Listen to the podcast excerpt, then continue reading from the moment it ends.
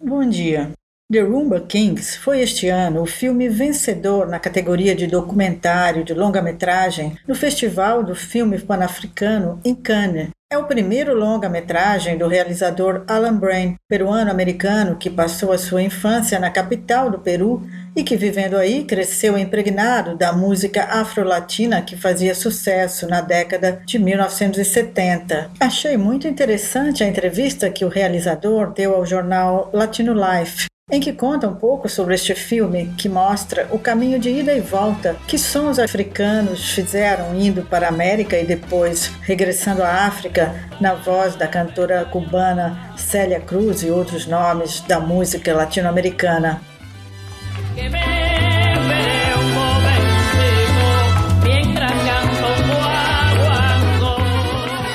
O filme conta a história da primeira fase de desenvolvimento da rumba congolesa, a história da rumba congolesa é a história de um povo que decidiu lutar contra a opressão com a música, refere um dos personagens retratados no documentário, que fala da relação dos colonizadores belgas com a população do Congo e de como os congoleses oprimidos fizeram da música um meio para afirmar a sua dignidade. E essa música rapidamente se tornou uma referência em toda a África durante o período de descolonização na década de 1960. A importância da música cubana em África começou porque a editora Gramophone Victor lançou uma coleção de discos de 78 rotações, tendo como destinatário o público africano em vários países. Isso a partir da década de 1940. Ora, a música cubana, ao longo dos séculos, guardou muitos elementos daquilo que os africanos escravizados levaram para Cuba, e grande parte deles era do Congo e de Angola. Então, no século XX, como se a música africana estivesse voltando para a África na forma de uma recriação latino-americana, os congoleses se apaixonaram por ela.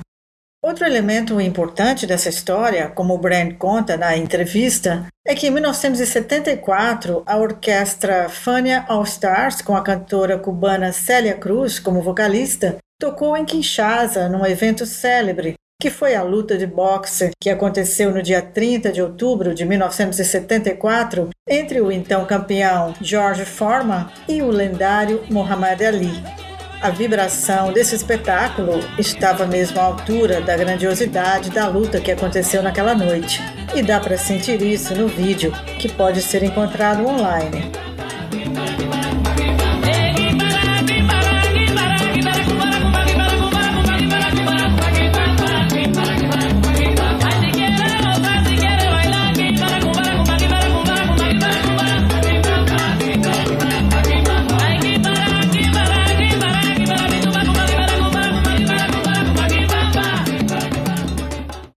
Filme de Alan Brain evidencia os pontos de contato entre a música congolesa e determinados aspectos de músicas de países da América Latina.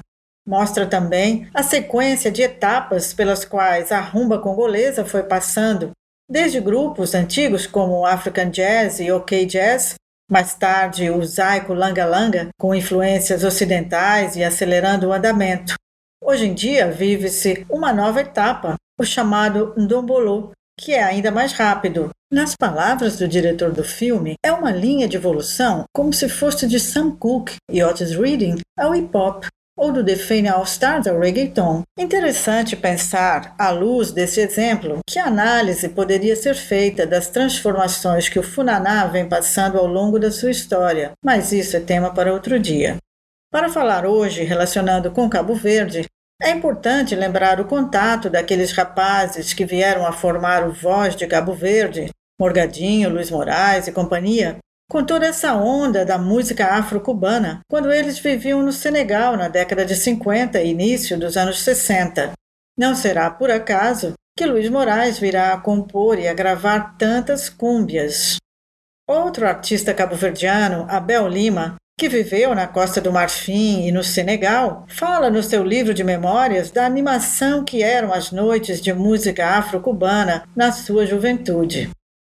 Outro cabo-verdiano que se relaciona com este assunto é Fonseca, um nome pouco conhecido hoje em dia.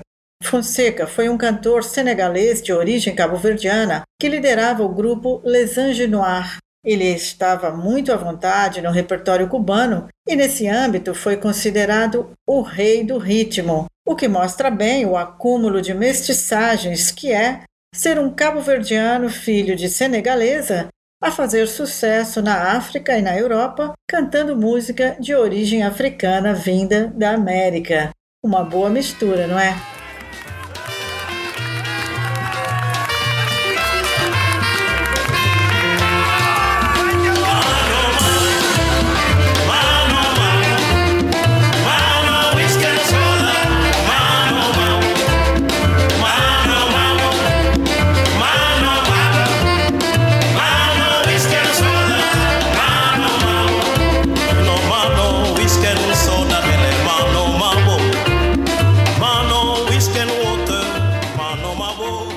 Fonseca gravou mais de 20 discos. Viveu em Bruxelas, onde teve uma casa noturna também chamada Les Anges Noirs.